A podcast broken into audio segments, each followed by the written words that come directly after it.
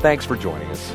Today, Pastor Michael Heim will share with us a challenging and encouraging message from the Word of God. It is our prayer as you listen to this message that it will draw you closer in your walk with God and give you strength to walk daily in His grace. Take your Bibles and go with me to the book of Acts. Go to the 16th chapter. But I want you to find verse 30 and verse 31 in Acts chapter 16. He then brought them out and asked, Sirs, what must I do to be saved? They replied, that's Paul and Silas, believe in the Lord Jesus and you will be saved, you and your household.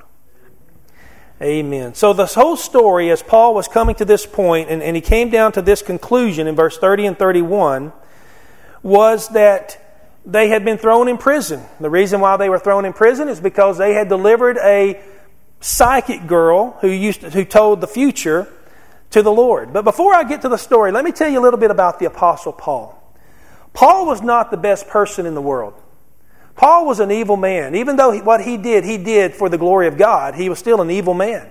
He found the Christians, he drugged them off, he oversaw the stoning of Stephen, he even had some, or he, he saw the overseeing of some being killed, thrown in prison, and, and beaten, and stripped, and everything else. Paul was a very horrific person who sought out the Christians and to do this to them. And he thought he was doing it all for the glory of God. And one day, Paul God got a hold of him. On the road to Damascus to torment and put the Christians in Damascus in prison there, God knocked him off his, his high horse, I like to say, literally off his horse. And Jesus asked him this question Saul, Saul, why do you persecute me? And he says, Who are you, Lord? And he realized it was the Lord, and he says, Yes, it's you, and you're persecuting me. And, and, the Lord went on and told him that how much he was going to have to suffer for his name. And God delivered Paul on that day. He had a turning point in his life. He had a touch from God. Even though he was in religion, even though he had thought what he was doing was, was, was for God, he now came to a fresh touch from God and became real to him. He realized that religion is not the answer.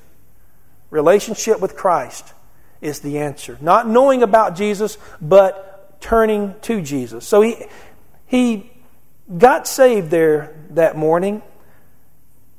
And, and Paul began to preach the gospel like no one ever has preached it in the whole entire Bible. I mean, when you think about Paul and how much he has to suffer, how much he suffered for the name of Christ, he, he did more so than any other person in the Bible. All because Jesus told him that you're going to suffer greatly for my name. But when you look at Paul's life, he wrote 13 books. He planted churches on two different continents. Today, we are still blessed by the readings and the teachings of the Apostle Paul. A couple of things in Paul's life as you read his testimony throughout all of his books. He said things like, Forget what is behind and strive forward to what is ahead. Those are things that we need to remember. Because sometimes we all have horrific past that we can't get beyond. We just keep bringing up the past in our lives. And You know, let me tell you something about your past. You need to bury your past and you need to go forward in Christ. Forget what is behind, strive forward to what is ahead. Paul used another phrase that I love. He says, To live is Christ and to die is gain. Paul got saved in his life. His earthly, physical life meant nothing to him other than what his spiritual life could do for the Lord. And if going to prison was what he had to do, then, then the prison it was. To, to die was what he had to do, then he was willing to give his life. He loved Christ so much that he was willing to do this. He had a turning point in his life. Paul went on down in Philippians and he said that whatever he considered worthy, Paul was a man of great credentials. He says, Now I consider them lost, I consider them garbage and he went on down in the book of Galatians and he says, If I ever boast, may I only boast in the Lord Jesus Christ, to whom the world is crucified to me, and I to the world. Paul had so many great things. God got a hold of Paul. And that's why, as we get into this story, we see such a passion of Paul. See, the story is back in verse 16, they were going to a place of prayer. And they went there as they were doing this every day, and a girl who predicted the future came up, and she earned a lot of money for what she did. She was known as what we would call a fortune teller today. And so this girl followed Paul around and she began to shout that these men are servants of the Most High God who are telling you the way to be saved. And she kept this up over and over and over until Paul was just perturbed about it. And he turned around and he cast out the demon that was in her. Immediately, the demon left and this girl was saved. You would think that would be a good story, wouldn't you? That's a great thing. She got saved. Uh-uh. The world doesn't like that. Because all they could see now is their profits plummeting. And so what they do to Paul and Silas, they got them, drove them out into the market, place of the, to face the authorities, and they began to classify them. These men are Jews. They're throwing our city into an uproar by advocating customs unlawful for us Romans to accept or practice. These, these are Christians today. These are Christians who stand up for their faith. Let's just put them in prison or let's put them in jail without any bail or anything else. And notice what the crowd did in verse 22. They attacked Paul and Silas, and the magistrates had them ordered to be beaten, and they, they had them stripped and beaten at that. And after being severely flogged, and that was a, a great form of to- torture and punishment, they were thrown into prison, and the jailer was commanded to guard them carefully. Upon re- receiving the orders, he put them in the inner cell and fastened their feet in the stocks. Not only did Paul and Silas get beat and stripped and thrown into prison, but they were put in the inner prison. They were put in the most darkest dungeon that you could possibly put somebody. There's no running water, no toilets there. This is horrible conditions. And let's go on and read the story. About midnight, Paul and Silas was praying and singing hymns to God, and, and the other prisoners were listening to them. Suddenly there was a, a violent earthquake, and the foundations of the prison were shaken. And at once the prison doors flew open, and everybody's chains came loose. The jailer woke up, and when he saw the prison doors open, he drew a sword and was about to kill himself because he thought his prisoners had escaped. Because if they, he didn't kill himself, he would be killed. Because if prisoners on your watch escaped, you would, they would kill you. But Paul shouted, Don't harm yourself, for we are all here. Now notice that. We are all here. The jailer called for lights, rushed in, and fell trembling before Paul and Silas. And then he brought them out and asked, Sirs, what must I do to be saved? They replied, Believe in the Lord Jesus, you and your household will be saved. And then they spoke the word of the Lord to him and to all the others in his house. At that hour of the night, the jailer took them and washed their wounds. Then immediately he and his family were baptized. The jailer brought them out uh, into his house and set a meal before them. He was filled with joy because he had come to believe in God, and he and his whole family. So when we look at these stories, we can begin to see why Paul, in his turning point, began to bring this jailer to his turning point. And that's what it's all about. Because a couple of, a couple of things here before I get into the text is that I see three things happening here in verse 25. About midnight, Paul and Silas were complaining and griping to God because they were faithful and he threw them in prison. Is that what it said? No, they were singing and praising God. And if I know anything about the Apostle Paul that had a gutter to glory testimony, a complete turnaround in his life, there was a proclamation going on here. In the midst of the singing, in the midst of the praising, I guarantee you, Paul was, was proclaiming the gospel of Jesus Christ to those prisoners and to that guard and everybody else. And I could, I could probably hear it something like this You know, you're beating me, but let me tell you about a man who was beaten for you. His name is Jesus Christ. And by his stripes, you can be healed, Philippian jailer. You could throw me into the prison, but you know what? Even though I'm in prison, I am more free than you are because you are bound in your own sin for eternity. Mr. Philippian jailer, you're the one that's in prison. Paul wasn't sitting there and, and, and just griping to God about these things, he was proclaiming the truth. Him and Silas were praying, and they weren't praying, God, deliver me out of this, this inner dungeon of darkness. And why did you do this to me? I don't understand the circumstances. I've been faithful to you. I go to church. I give. I do everything for you, God. And you put me in prison? What kind of God are you?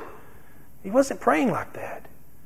If I know Paul and his turnaround point in his life, he was praying like this God, thank you for putting me here.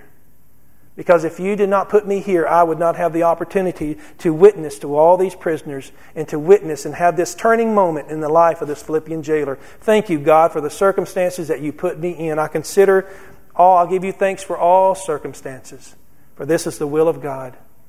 That's what Paul was praying.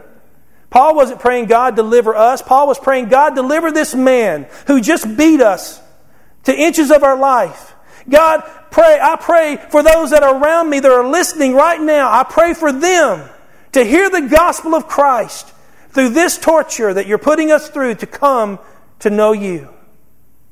And I guarantee you, when you proclaim Jesus and you begin to pray in the midst of the darkest times in your life, one thing happens. You know what it is? Praise. Praise. They were singing hymns to God. That's amazing, isn't it? How many of us could sing in the darkest time, the darkest pain in our life? And that's what makes the difference. Jesus makes the difference. Only Jesus can give you a song in the dark. Only Jesus can let you pray in the midst of the hardships that we go through. Only the life in Christ gives us the ability to proclaim His name in the in most adverse circumstances. And that's what Paul was doing. Paul had his turnaround moment, and God changed this man. And now it's Paul's time to share his testimony and change this man's, this Philippian jailer. And we don't know the rest of the story. I would love for there to be another book written out there that I could go somewhere and buy that was a story of the Philippian jailer in his house and what God did through the years in his family. But I'm sure something happened right there. So they're being delivered. They were praising in the midst of the storm. They were doing all these things. All coming to the point, verse 30, a turning point for the Philippian jailer. This was a hardened Roman soldier given orders to guard them intently, put them in the inner prison. This man was on the job. This man was loyal because as soon as the earthquake came and the doors flew open, he was fixing to kill himself because he didn't want to be killed. This man was a loyal subject of the Roman government. No one was going to escape his watch. This was a hardened man who probably beat Paul and Silas without any compassion, any mercy, kind of like we watched on the, the Passion of the Christ when they scourged Jesus. Probably what Paul received at that moment, too. Without any mercy. And all of a sudden, this man has the fear of God put in him. He comes to his turning point.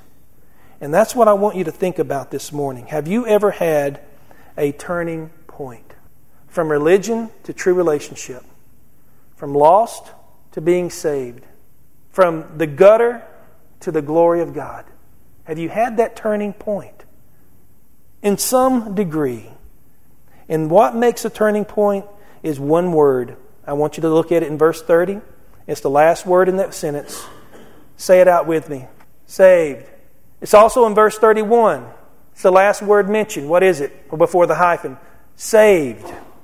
And what was the girl shouting about Paul and Silas? These men are the servants of the Most High God who are showing you the way to be saved saved. You know, that is an interesting word, isn't it? We need to be saved. So let's talk about the meaning of salvation. Let's talk about that. What is salvation? We all hear it through our life to be saved, and that's really the answer to the whole world's ills, is salvation. It's a Greek word that means to save, it means to be delivered, it means to make whole, it means to be safe, it means to be rescued from danger, loss, destruction, and it's figuratively, spiritually, and eternally there. That's what it's talking about to be saved. But you know what? You got to realize your lostness. You got to realize the need to be saved before you, anyone, anyone can ever be saved. Here in the Bible Belt, we can't get people saved. You know why? Because everybody's saved. I grew up in church. I'm saved. I was baptized as a little kid. I'm saved. I'm saved. You got to realize the loss that you're lost in need of salvation before you can ever be saved. Here in the Bible Belt, it's hard to do that. That's why I love going to Latvia. I love preaching the gospel over there because over there people know they're lost and they're hungry for the gospel. Over here, I got to spend half the time convincing someone they're lost before I can ever get them saved because they don't see a need to be saved. But before you can be saved, you got to see the need. And what is the need? It's sin. The sin is the problem. That's why we have a need to be saved because of, of sin in our life. Let's talk about what is sin. Sin, according to the Bible, 1 John 3 4 tells us that sin is lawlessness. It means it doesn't, it's, an, it's total anarchy. It has no rule, it has no submission, it does what it wants to do. That's sin. Lawlessness. We see sin rampant in this world because it has, it's just, it has nothing to do with God's law, and that is sin. 1 John 5 17, the Bible says that sin is wrongdoing. In quote, unquote, it says all wrongdoing is sin. Wrongdoing according to what? According to the Word of God. James 4:17, sin is not only doing wrong, it's failing to do what's good, to do what's right. That is sin. When we know the good that we ought to do, James said to us, and we fail to do that, we sin. So it's not about that we just don't do bad, it's the failing to do the it's failing to do the good is sin. And then of course, anything that's not of faith is sin. So according to that, we all fall short of the glory of God and we are called sinners, aren't we? Anybody in here, have you ever broke the law? Just a little bit. Some of you I know are perfect and you don't break laws, but anybody ever break a law? Yeah, we all guilty. We're all guilty of breaking the law. If I suspended you over a cliff with 10 links of chain, how many links of chain would have to break before you plummet to your death? Just one. One link. How many laws do you have to break in the sight of God to become a sinner condemned? Just one. If you have broken a law of God, any of the Ten Commandments, have you ever skipped church on a Sunday? You've broken God's law. You're a sinner. You're condemned. You've fallen short of that glory of God. Have you ever taken God's name in vain? You're a sinner. Have you ever cheated on a husband or wife? You ever stole anything? Young kids with computers, you ever download those illegal movies and watch them? Pirating, we call it. Have you ever told a lie? Have you ever disobeyed? I'm talking to adults here too. Have you ever disobeyed or did you ever disobey your mom or dad? Dishonor them? We're, we're guilty. We're all in the need of salvation this morning because we see now the need to be saved because we are sinners in the eyes of God. We all fall short of the glory of God. If heaven was 20 foot gap between us and you ran your hardest and you jumped and you made 19 and three quarters feet, you still didn't make it, did you? See, we need to be saved. Being good doesn't get you saved. Going to church doesn't get you saved. Being baptized doesn't get you saved. Speaking in tongues doesn't get you saved. Being a good person doesn't get you saved. Being turning over a new leaf doesn't get you saved. There's only one thing that gets us saved.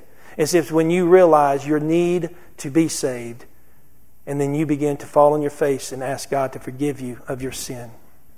So, if that is what sin is, now let's go back to salvation and let's talk a little bit. Maybe salvation is a little bit more understanding to us. See, salvation here to be saved, but what, what do they need to be saved from? He said, What must I do to be saved? Was the Philippian jailer really talking about of trouble, of physical trouble, of the, of the collapsing of the building on top of them because of the earthquake? Was that what they needed to be saved from? Was, there, was, was he fearful of the Roman government coming in and killing him? No, because all the prisoners were there. No one had escaped. They were all listening. They hung around to watch this story uh, unfold. So, what was this jailer talking about? What must I do to be saved? If it wasn't the government, it wasn't the building, then what was it? He realized at this moment in his life, this turning point, that it was spiritual. That he needed to be saved and delivered from his troubles, his sin trouble. He was in trouble with God. The referee had thrown the flag and called the penalty death. And now you have to suffer. We need to be saved. Being saved saves us from the penalty of sin. See, the Bible says that we there is none righteous, no, not one. We all are like sheep have gone astray. We all fall short of the glory of God. We all have sinned. We're all going to suffer the penalty of sin, which is eternal condemnation in a place called hell. Because when you reject the love of God, you inherit the wrath of God. It's the only alternative there is the penalty of sin. But salvation has more than just the, the, the, the past. It also, there's being saved saves us from the power of sin. You know, the Bible says in Titus chapter 2, verse 11, that it, the grace teaches us to say no to ungodliness. We don't have to sin if we don't want to sin. As a believer, every time you sin, it's a willful choice against God, His Spirit, and His Word. It's willful, defiance against God, because the Spirit of God tells you it's wrong. Whether it be some small lie, whether it be some grand lie, whether it be stealing something, whether it be cheating, whether whatever it is, you know better. But salvation has a present part in our life that's teaching us to say no to ungodliness. But it also is a future aspect of salvation.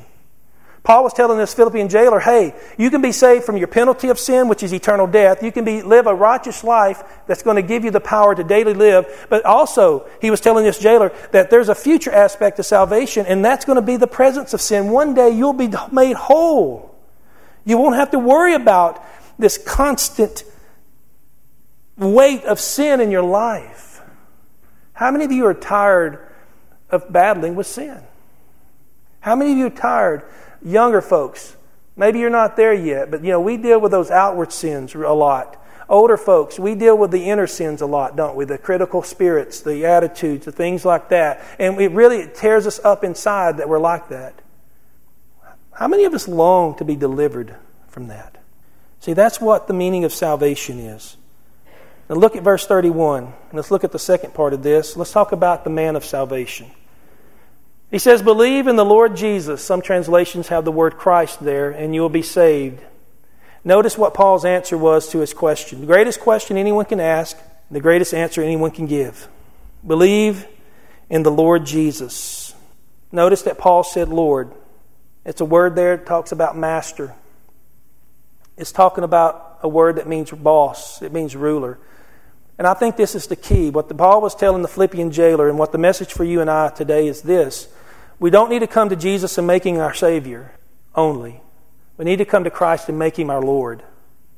See, there's too many people right now, too many Christians that have made Jesus Savior, but He's not Lord. And they're the ones that don't live to the glory of God. They're the ones that's not doing the will of God. They're the ones that don't read, they don't pray, but yet they love Jesus. That's the ones that have made Him Savior. But Paul didn't say that first. Paul said this this is why, how you are to be saved. Make Jesus Christ your Lord. Make Him the master of your life, the boss of your life, the ruler of your life. You submit to His kingship. And when you submit to His word and His authority and let Him take over your life, then you understand what being saved is all about. Make Him Lord. But He put Jesus in there too. Yeshua is the Hebrew word. It means mediator, it means one who intercedes. He's the middleman. See, when Jesus Christ was on the cross, he was suspended between man and God. And it's through his death and sacrifice that Christ reconciled these two things together. That's Jesus. Believe in the Lord Jesus. Don't believe in your church. Don't believe in your sacraments. Don't believe in physical earthly things. Don't believe in any other thing. Notice he didn't say, he used a personal name here, didn't he? Because it's at the name of Jesus. There's no other name that man can be saved other than the name of Jesus Christ. The name of Jesus. There's just something that invokes a little bit of thought about that. No one likes the name of Jesus. Just don't believe me, go into a restaurant and just shout out Jesus. It makes everybody uncomfortable. Just start talking about Jesus to even church people in a public setting. It makes them uncomfortable, even though they love Jesus. Paul said if you want to be saved, there's only one way to be saved, and that's to believe in the Lord Jesus. Period. Nothing else. Notice that Paul didn't expound any more to that text. In my translation of the NIV, it's Lord Jesus, comma. Pause second, think about it. The Lord Jesus. Some translations has the word Christ there, which I think it's appropriate. We can add to that. Messiah, I mean, is the Hebrew word for the Greek word Christ. It means anointed one. It means Messiah. Believe in the Messiah. And that's what it's all about. So Paul came to a point in his life where he believed in Jesus Christ, not in his religion. And now Paul's testimony is bringing this man to a turning point, telling this Roman centurion who believed in his government to a point now he's realizing, I want to believe in Jesus Christ. And so that's the man of salvation here. Now let's talk about the third thing, and the most important. It's the method. And notice what he said. What's that first word in the text? The only work of God is this to believe, Jesus said. There's only we don't work for our salvation. Paul didn't say anything about working, did he? He said, Believe in the Lord Jesus and you can be saved. That word believe there is, is a word means to trust in Christ. It's used in, in, in places in the Bible, it means to rely upon Christ, to adhere to Him, to have faith in Him. It's more than a head knowledge, it's really truly a heart knowledge. Anybody can believe, even the devils and the demons, the Bible says in the book of James, they believe and they even shudder at the name of Jesus. But their, their belief is not the same Greek word as this word, pisteuo. It's, it's a word that goes deeper. It's one that's really, you're, you're putting your life into the hands of Jesus Christ. That's believe. You know, it's kind of like when people make a bulletproof vest. The first guy that made the, the first Kevlar bulletproof vest, to prove and to, to prove that it works, he had to believe in what he had created. So he puts it on. He goes, gets a gun. I forgot, was a 357 or something, sticks it right there at his heart, and he pulls the trigger. That's belief in what you created, isn't it? See, you couldn't have a head knowledge there. You had to have a heart knowledge in that. You had to really, truly believe in your product. When Jesus said, when Paul said for the Philippian jailer to believe in Jesus, it meant don't just believe that Jesus exists. Don't believe that he don't just believe that he's in the Bible. You got to put your faith and trust in Jesus. You got to put your whole life into his hands. You got to let his word guide your life. Begin to change your character from the heart to the mind to the actions, all these things begin to take place. That's what it means to believe in Jesus Christ. It's more than just saying, it's doing. It's a very important word in our life. And the way that we believe is, as simple as what I listed right there A, B, C. Do you see it? The Bible just says, for me to believe in Jesus, you've got to admit Jesus Christ is Lord. Romans chapter 10, verse 9. If you need a turning point in your life, this is what you must do admit that you're a sinner, confess with your mouth, verse 9, that if you confess with your mouth Jesus is Lord, and believe in your heart that God raised him from the dead, you will be saved. For it is with your heart that you believe and are justified, and it is with your mouth that you confess and are saved. See, there comes a time in our life where we have to admit that we need to be saved, and Jesus is the only way. So we confess that His way is the right way. We confess that He is truly the Lord, and we confess that we believe this in our life. We confess it verbally with our mouth, and we believe it in our hearts. And that's the first step, what Paul is telling us that we have to do. Secondly, he says that we got to believe that he rose from the dead. It, notice that that was part of the requirements to believe.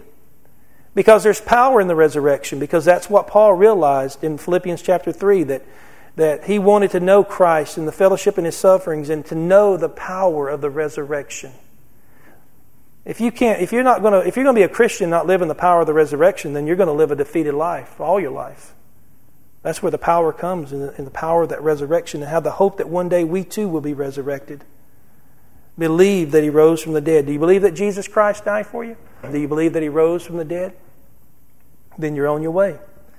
Then notice what he said there see, confess, or as verse 13 would say, everyone who calls on the name of the Lord will be saved. Everyone. See, I can't save you. All I can do is lead you to a man who can save you. I can't coerce you. I can't force you. Salvation is a personal decision. It's when you realize that Jesus Christ is truly the salvation of the world, and you realize that without Him, I am lost and hell-bound for eternity. How long is eternity? Well, if you could walk backwards on to the moon, taking one step every hundred years, and get to the moon and pick up one grain of sand, then walk backwards one step every 100 years back to the earth and keep repeating that process till the moon is where the earth is and the earth is where the moon is, and repeat that one million times, that's still not equal to one second of eternity. Now, where do you want to live? Heaven? Then you have to have a turning point in your life. You don't get to heaven by being good and doing our works. We get to heaven by believing in the name of the Lord Jesus Christ then we can be saved. Salvation is not a creed, it's not a code. Salvation is not a confirmation at the age of 12 or 13. Salvation is not a cause. Salvation is not a church. Salvation is not baptism. It's not even a sprinkling. Salvation is not being a good person. Salvation is Christ. He says, I am the way, the truth, and the life. No man comes to me, comes to the Father, except by me. So, are you asking this morning the question of the Philippian jailer, What must I do to be saved? ABC. That's all it is. Not only you, but he says your household can be saved. So I don't know where God has you, and I don't know where your salvation is, but I, try, I promise you this that if you would just realize you need to be saved and call upon His name, you can be saved. But you have to make that decision. And the truth is, you're going to make a decision. Every one of us will make a decision this morning. Either we will believe or we choose not to believe. I'll close out with my little personal testimony. When I was 22 years old, God, know, God knew that I needed to be saved. Just married, not very long. I didn't think me and Amy would make it after six months. My drinking, my temper, my attitude, um, my abuse, all those things. And I remember sitting on the back pew. All you on the back pew, y'all are sinners back there. no, I'm joking. I sit on that back pew and I was holding on tight. Tight. Wasn't going to let go, but God was tearing my heart to pieces. Because, see, I was saved. I thought I was saved at 13. I went to church, went to youth camp, and I got saved. And, but from 13 to 22, I never hardly went to church. I never prayed. I never read my Bible. I never did anything. I cussed like a sailor, drank. I did everything you can possibly, every vice you can think of and dream of and create, I probably did it.